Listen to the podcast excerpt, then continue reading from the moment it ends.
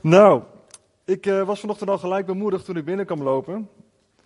Want uh, ik ben even naar achter gelopen bij de kinderdienst. En uh, ik zag allemaal hele blije tieners daar zich helemaal voorbereiden om uh, onze kinderen vandaag lekker te vermaken. En het was echt zo cool.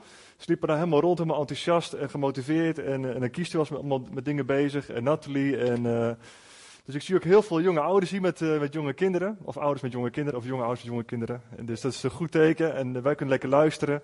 En de kinderen zijn lekker aan het uh, spelen. En onder toezicht van de tieners. Dat is hartstikke mooi. Dat is leuk voor de kinderen, dat is leuk voor ons. En het is ook super belangrijk voor die tieners. Hè? Want die moeten natuurlijk ook gewoon een, een plekje in de gemeente krijgen. Voor hen is het ook lastig deze, deze tijd. En het is een hele samenbindende factor als je als groep, als tieners gewoon lekker samen een verantwoordelijkheid krijgt in de gemeente, een taak krijgt en elkaar lekker kunt zien. Dus uh, een supergoed initiatief. En um, wat mij betreft voor herhaling vatbaar. Dus we gaan kijken wat we kunnen doen. Nou, um, vandaag is het thema alles verandert, maar de liefde blijft. En uh, we gaan eigenlijk een beetje een uitzoomen uit onze situatie waar we nu vandaag de dag in zitten. We gaan terugkijken naar het verleden, wat allemaal gebeurd is, waar de christenen de eeuwen voor ons in hebben gezeten. En we gaan daarna even inzoomen van wat betekent dat nu voor ons vandaag de dag. Maar laten we beginnen met uh, uh, een zegenvraag aan God. En als Heilige Geest lekker bij ons wil komen. Marjan heeft het al heerlijk vanochtend voor ons gebeden. Daar zit je. En was heel goed de controle aan de Heilige Geest overgegeven. Nou, beter kan je de dienst niet beginnen, denk ik. Vader Hemel, Heer, we danken u zo voor deze dag, voor dit moment, Heer, dat we met z'n allen bij elkaar kunnen komen. En uh, ja, Heer, u bent altijd bij ons, Heer. En zoals net ook hoorden van Marjan, Heer, er is een afstand tussen ons als mensen. Heer, maar u bent heel dicht bij ons, Heer. En, en de honger naar u, Vader, is groter misschien dan al die jaren ervoor, Heer. Er gebeurt van alles. En mensen zijn op zoek.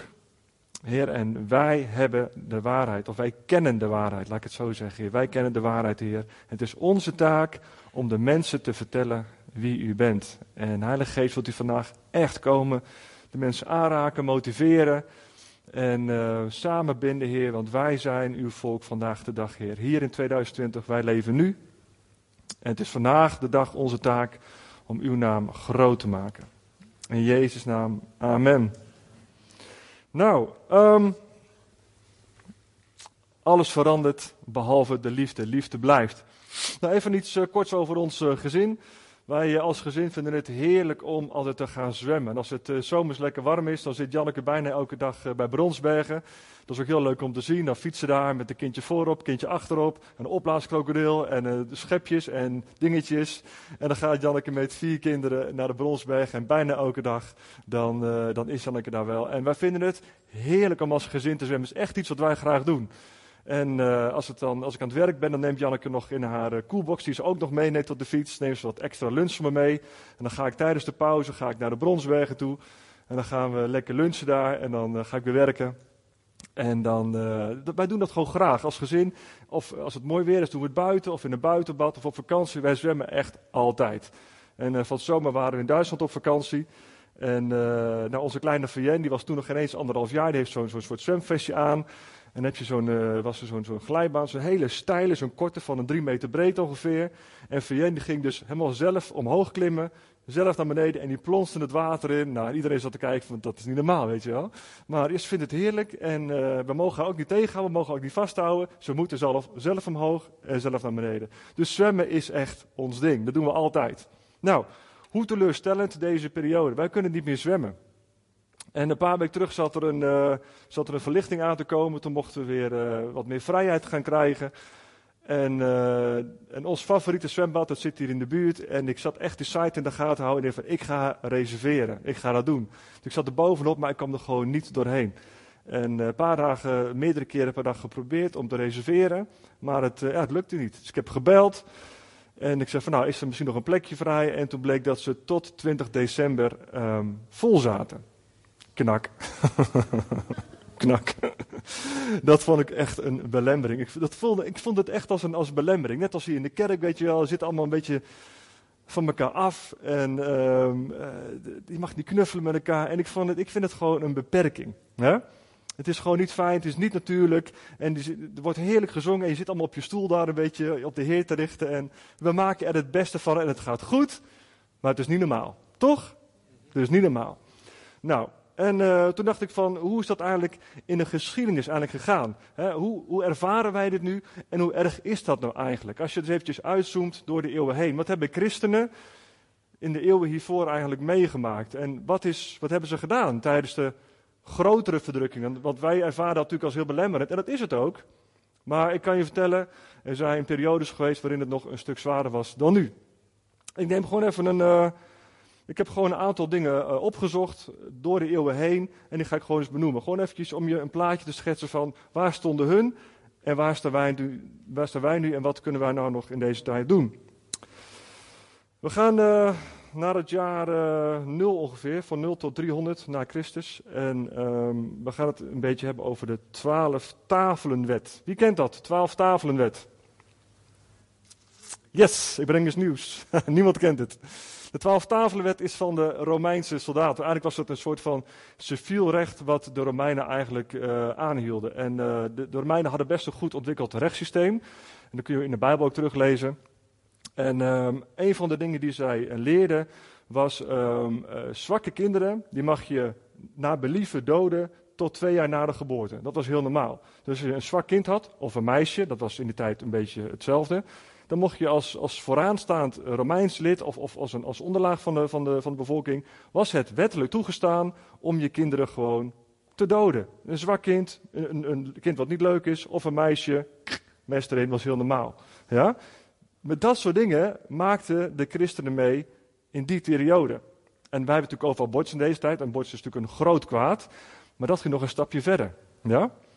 En uh, zelfs de Egyptenaren, die ook niet echt uh, vies waren van uh, heidense taferelen, die vonden dat verwerpelijk. Die gingen zelfs nog de kinderen redden, die soms gewoon weg werden gegooid bij vuilnisbelten. De, de, Egyptenaren gingen nog die kindjes soms redden. Zo erg waren die wetten van de Romeinen.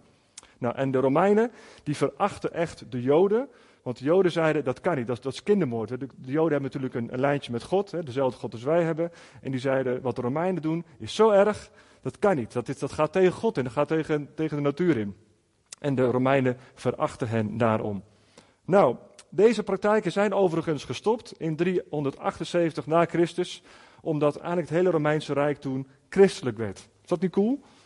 Dus die heidense praktijken van, van kinderen zomaar doden is eigenlijk gestopt onder, um, onder invloed van het christendom. Nou, gewoon even een, een dingetje waar onze christenen christelijke broeders en zusters mee hebben geworsteld uh, in hun tijd.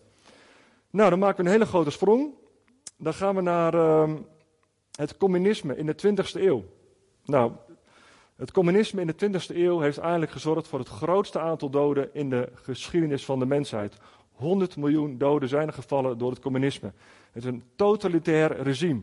Iedereen die afwijkt, anders denkt of je wordt verdacht van het anders denken, je wordt gewoon geëxecuteerd of onderdrukt door je eigen regeringsleiders. Je, je, wordt, eh, je sterft door armoede, onderdrukking, uh, honger of je wordt met grote mate geëxecuteerd. 100 miljoen mensen zijn de vorige eeuw gedood door het communisme. Totalitair regime, de uitwassen van een hele linkse politiek. Ja? Niet vergeten. Ideologisch, totalitair. En iedereen moet precies doen wat de regering je opdraagt. En als je het niet doet, je hoort er niet bij en je wordt afgeslacht. De grootste massamoord in de geschiedenis. Vorige eeuw het communisme. Nou, en uh, vandaag de dag nog steeds. Kim Jong-un heet hij volgens mij, of Kim Jong-il. Uit Noord-Korea is daar natuurlijk nog steeds een voorbeeld van. Je hoeft daar natuurlijk niet te zeggen dat je christen bent. Want wat jij en je hele familie komt natuurlijk in een strafkamp terecht. Nou, vandaag de dag bestaat dat helaas nog steeds. Dan, even een ander voorbeeldje. De Eerste Wereldoorlog van 1914 tot en met 1918. En met name in Europa is dat natuurlijk enorm groot geweest. Iemand die weet hoeveel doden er zijn gevallen? Eerste Wereldoorlog? Er zijn 8 miljoen burgers omgekomen en 9 miljoen soldaten. Ja? En voor je beeldvorming. De hele rijken zijn ingestort, miljoenen doden, ongelooflijk. Wat een druk was er toen.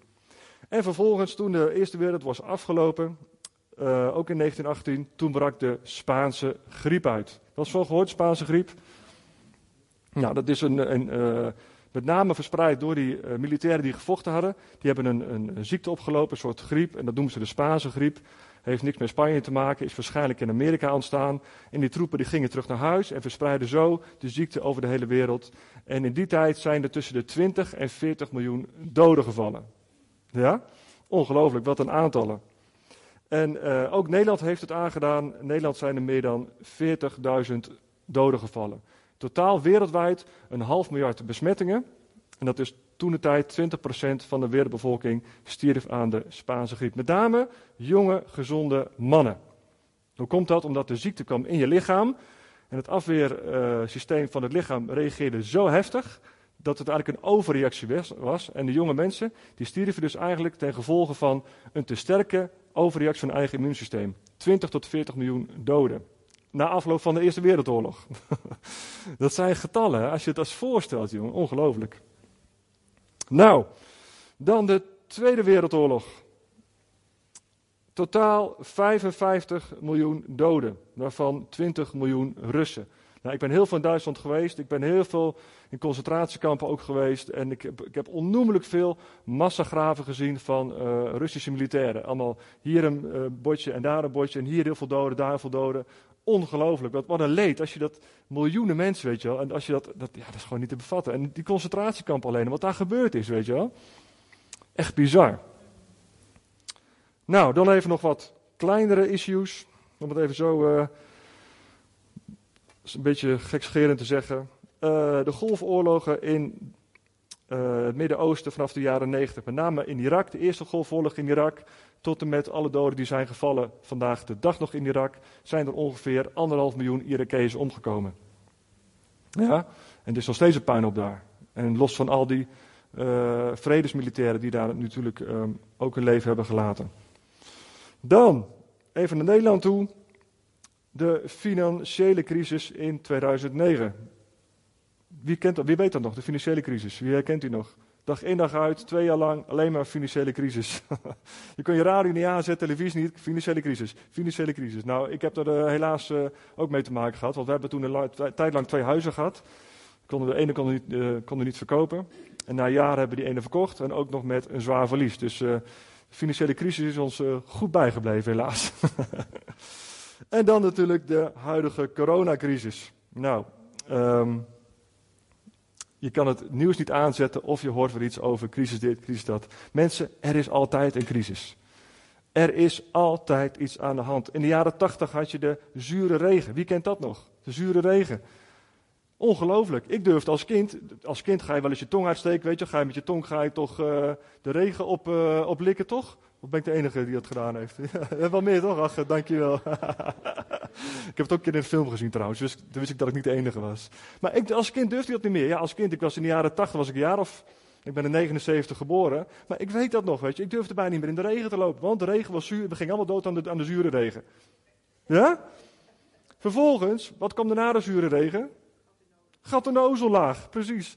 Tien jaar lang hoor je niks anders dan gat in de ozellaag. Alleen maar gat in de ozellaag. Nou, en toen in 2000 kwam de global warming, toen kwam de financiële crisis en nu zitten we in de coronacrisis. Er is altijd wat aan de hand. Er is altijd een crisis in een maatschappij en misschien ook wel in je eigen leven. Ja? Misschien heb je je leven op orde, misschien is je leven een puinhoop, maar het gaat altijd zo, het gaat altijd op en neer en dan gaat het weer goed. Sta je op de berg van yes, ik heb overvloed, alles gaat goed. En de dag daarna, dan uh, whatever. Weet je wel? Dus of in je eigen leven in de maatschappij, er is altijd iets aan de hand. Nou, maar het goede nieuws is dat we keuzes hebben. Ik heb vorige week gesproken over het wifi-netwerk. Wie weet dat nog? Ja, mooi. Er is om ons heen, heb ik toen uitgelegd, is er een is er een goddelijke aanwezigheid, een soort van wifi-netwerk. Zo heb ik dat toen uitgelegd. En eigenlijk moet je er zorgen dat je ingelogd bent in het netwerk van God. En dat gaat natuurlijk door Jezus heen. En dan kun je dingen gaan downloaden, zoals bijvoorbeeld liefde, inzicht, kracht en uh, wijsheid voor situaties. Nou, ik wil even met jullie uh, twee voorbeelden bespreken over mensen die in hele moeilijke tijden leefden en die echt iets bijzonders hebben gedaan. De meeste van jullie kennen hem wel.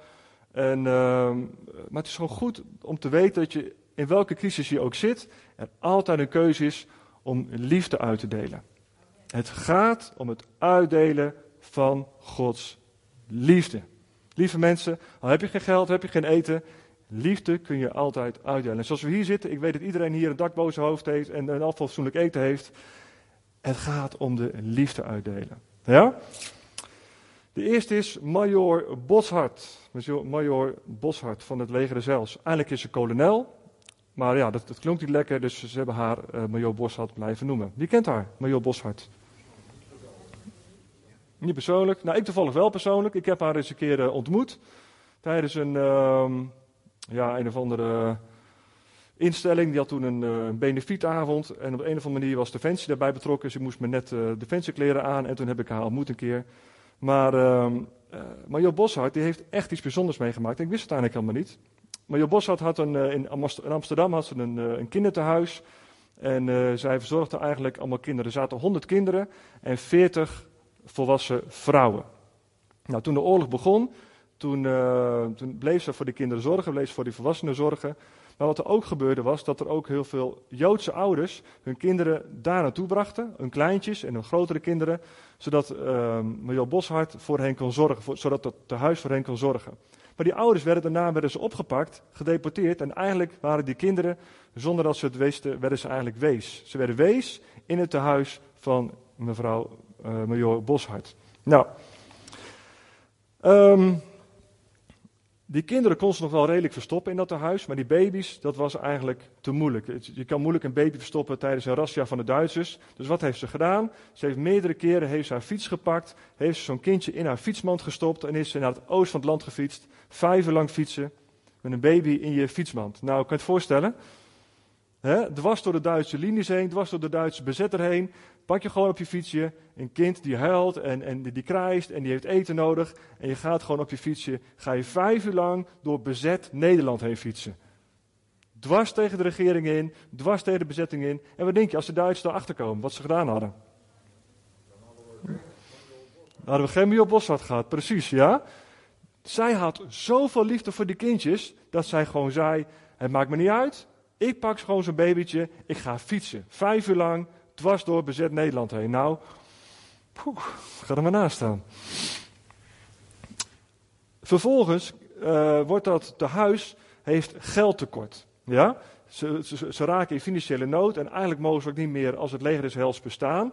Want de Duitsers hebben besloten, um, de Bijbel is een boek vol met leugens. Ja? Totalitair regime, boek vol met leugens. Dus uh, het leger des hels mag er ook niet meer zijn. Nou, Marjo Boshart ging toch collecteren. Ze ging de straat op om geld in te zamelen. Om voor haar kinderen, om voor haar baby's te kunnen zorgen.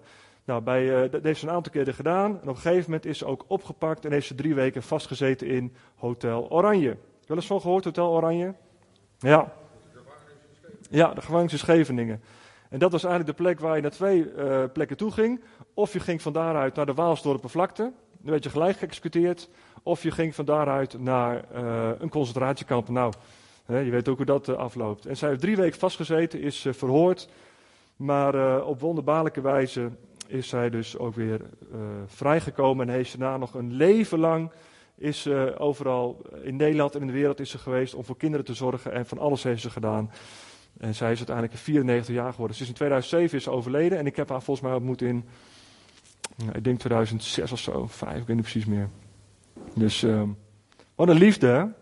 Ongelooflijk. Ja, dat is wel echt uh, bijzonder hoor.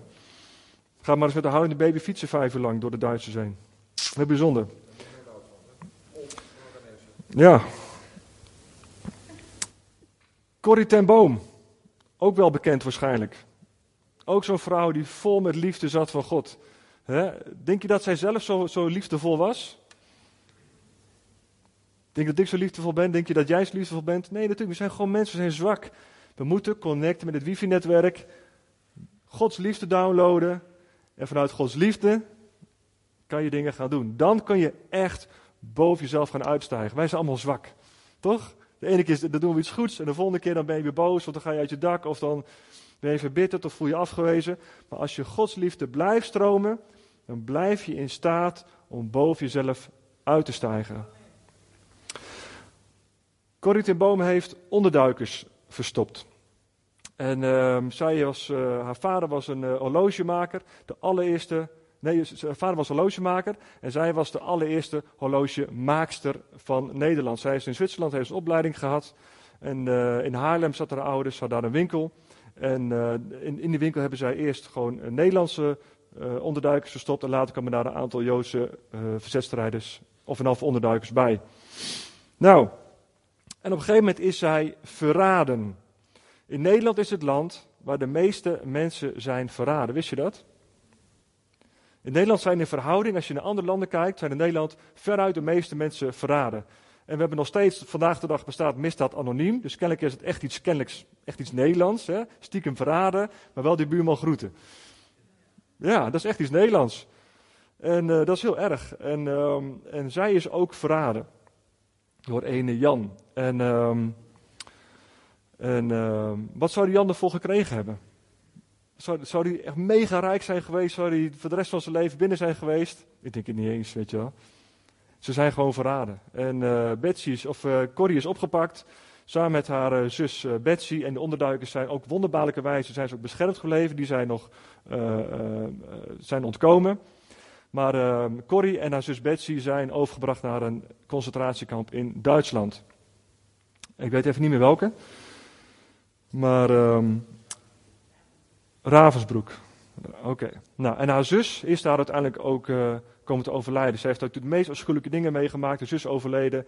En wat ze allemaal gezien heeft, wat ze allemaal meegemaakt heeft daar. Ja, God weet het. Maar wat daar gebeurd is, hoe dat, hoe dat eruit gezien heeft in zijn concentratiekamp. Mannen, vrouwen, alles wordt afgeslacht. En je loopt daar rond en ja, ga je het overleven of ga je het niet overleven? Je weet het gewoon niet, weet je wel. Het is gewoon, je weet gewoon niet wat er gaat gebeuren.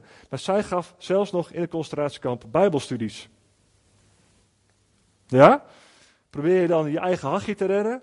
Of stijg je boven jezelf uit? Ben je verbonden met het goddelijke wifi-netwerk? Ben je in staat om boven jezelf uit te stijgen. Nou,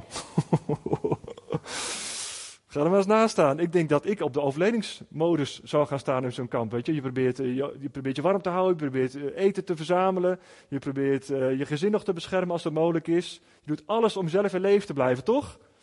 En zij gaat bijbelstudies houden. Nou, ik vind het nogal wat. Maar het gaat nog veel verder. Vervolgens komt zij uh, in, um, in, via een administratieve, administratieve fout wordt zij vrijgelaten. Dus ze wordt vrijgelaten, ze gaat naar huis. En in 1946 is ze alweer terug in Duitsland voor bijbelstudies. En wie komt ze daar tegen? Degene die haar verraden heeft. Nou, degene die dus al die ellende over haar heeft uitgestort, die haar zus indirect heeft vermoord. En die komt ze gewoon tegen in Duitsland. Want die loopt er nog kennelijk rond op een of andere manier. En alvast komt met hem in contact. En uh, daar is ze eerst wel heel verbitterd over, heeft ze heel veel pijn over. Maar uiteindelijk schrijft ze hem een brief. Van ik vergeef je, ik vergeef wat je me aangedaan hebt, ik vergeef wat je onze familie hebt aangedaan. En ze heeft een nieuw testament erbij uh, opgestuurd. Ja? Dat wordt nog veel gekker. Komt ze ook nog haar kampbewaarder tegen. Wat denk je? Ook die heeft ze vergeven. Ook die heeft ze uh, uh, goed gesprek mee gehad en een vergeving geschonken. Dus de bitterheid, de pijn in haar hart heeft ze losgelaten. Ze heeft haar verrader heeft ze vergeven en ze heeft haar kampbewaker gegeven. En op, op de derde plek ook nog, ik kan bijna niet geloven, maar ze komt ook nog de verpleger van haar zus in het concentratiekamp tegen. Haar zus is dus verpleegd kennelijk en die heeft ook dingen gedaan. En ook de verpleger van haar zus in het concentratiekamp is ze tegengekomen en die heeft ze ook nog eens een keertje vergeven. Nou, voor zover ik heb nagegaan, um, ik heb niet hele diepe studies gedaan, maar volgens mij zijn alle drie de mensen die zij vergeven heeft, zijn uiteindelijk ook geraakt door Gods liefde en hebben ook een leven aan God gegeven. Wat een verhaal hè. Dan moet je echt wel geconnect zijn met boven. Boven jezelf uitstijgen. Alles is veranderd in het leven van, van Corrie. Alles is veranderd in het leven van Marjo Boshart. Ja? En ze bleven uitkijken, omzien naar die ander. Ja? Ongelooflijk. Ik vind het echt bijzonder, heel inspirerend. En nu nog 80 jaar later hebben we het er nog steeds over. Ja? En word je nog steeds bemoedigd als goed is hierdoor. Nou, en wat nu? Ik heb heel wat uh, crisissen voorbij laten komen. Uh, honderden miljoenen doden, alles bij elkaar. En, uh, en nu zitten we hier met z'n allen in de coronacrisis met onze beperkingen. En uh, terwijl heerlijk Marianne en Tima aan het zingen waren, zaten we helemaal stil op onze stoel. En uh, hebben het over vaccinaties, en over mondkapjes, en over wel of niet vaccineren, en over eindtijddingen of geen eindtijddingen. Waar staan we nu als christenen? Nou, dat zijn hele goede en interessante vragen. Daar mogen we het ook met z'n allen over hebben. En er is mij afgelopen week ook een aantal keren gevraagd van, wil je als oudste ook daar een standpunt over innemen? Wil je daar ook iets over zeggen? Nou, ik denk dat het heel goed is dat we over deze dingen met elkaar gaan nadenken en praten als daar behoefte aan is. Hè? Maar belangrijk is dat je gewoon uitzoomt. Dat je uitzoomt uit deze periode en dat je beseft van, het gaat om het winnen van die ander. Het gaat om dat je connect met die mensen om je heen. Gods liefde downloaden door het wifi-netwerk aanzetten, Jezus aanzetten en zo boven jezelf uitstijgen. Het gaat om het winnen van die ander. Ja? Efeziërs 2. Wij zijn geschapen in Christus Jezus om goede werken te doen, die God van tevoren bereid heeft, opdat wij daarin zouden wandelen. Dus God heeft voor jou en voor mij, voor ons allemaal, goede werken voorbereid. Ja? Het enige wat we hoeven doen is daarin te wandelen. Overstijg jezelf, overstijg je eigen gelijk, overstijg je eigen gedachten, overstijg je voor of tegen, overstijg je eigen problemen. Download de liefde en deel het uit in Jezus' naam. Ja, dat is wat we moeten doen. Hoe erg deze crisis ook is, hoe erg het jou ook raakt, of hoe uh, misschien wat minder jou het, uh, het jou raakt, maakt niet uit. Het gaat om het omzien naar die ander. De volgende. Colossense 3, vers 2. Richt u op wat boven is en niet op wat op de aarde is. Richt je op wat boven is, niet op de aarde. Mensen, als je Facebook aanklikt of YouTube, je wordt bestookt met allerlei ideeën. Ja? En voordat je het weet, ga je daarin mee en gaat het je gedachten beheersen. Het is goed om dingen te bekijken, goed om onderzoek te doen. Maar het is ook goed om te weten, uh, deze tijd gaat voorbij. Ja? Over een jaar, of over een half jaar, of weet ik veel wanneer, dan gaan we met z'n allen weer halleluja zingen. En dan zit de hele kerk weer vol, gaan we weer hukken. Ik weet nog de tijd herinneren, begin het jaar. Als je daar binnenkwam bij de deur, en voordat je bij de koffie was, had je de hele gemeente geknuffeld, dan was je een half uur verder. Ja? Zo was het. En zo gaat het ook weer worden, lieve mensen. Nu moeten we deze tijd gewoon erheen komen en ons blijven richten op wat boven is. Dat is alles wat we moeten doen.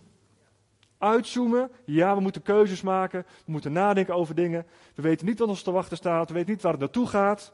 Er zijn allemaal tekenen, misschien zijn die tekenen er ook niet. Wie zal het zeggen? Corinthian Boom heeft geen wapens opgepakt, is niet in verzet gegaan. Muriel Bos had ook niet. Haar enige wapen was de liefde. Ja? Met haar babytjes van Amsterdam naar het oosten van het land te fietsen. Met gevaar voor eigen leven gewoon baby's redden. Nou, poeh, ik word er helemaal zelf geraakt van. Maar uh, dan, gaat wat, uh, dan heb je echt liefde nodig. Overstijg jezelf.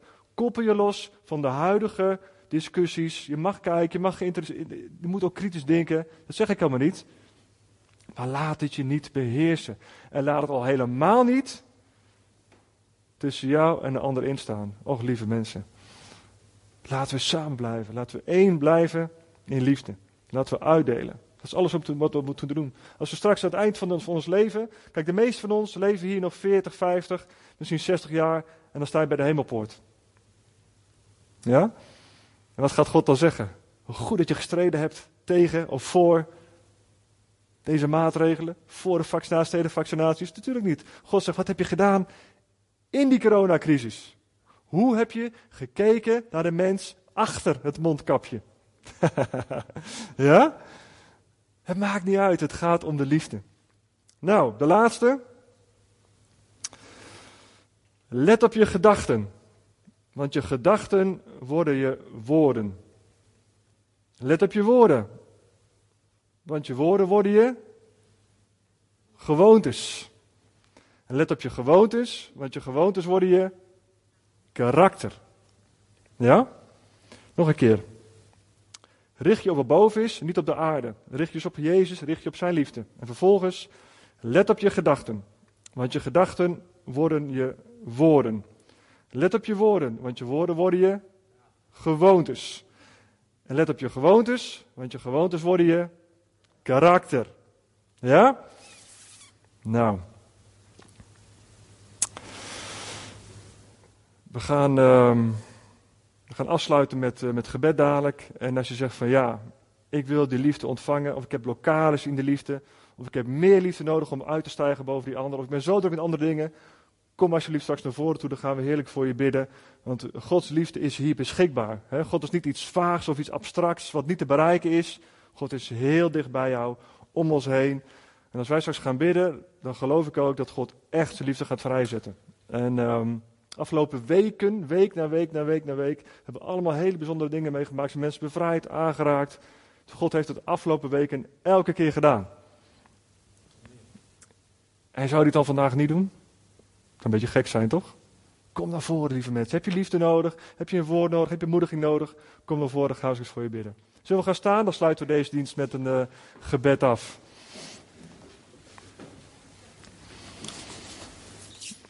Lieve Vader in de hemel, dank u wel, Heer, dat uw liefde altijd voor ons beschikbaar is, Heer.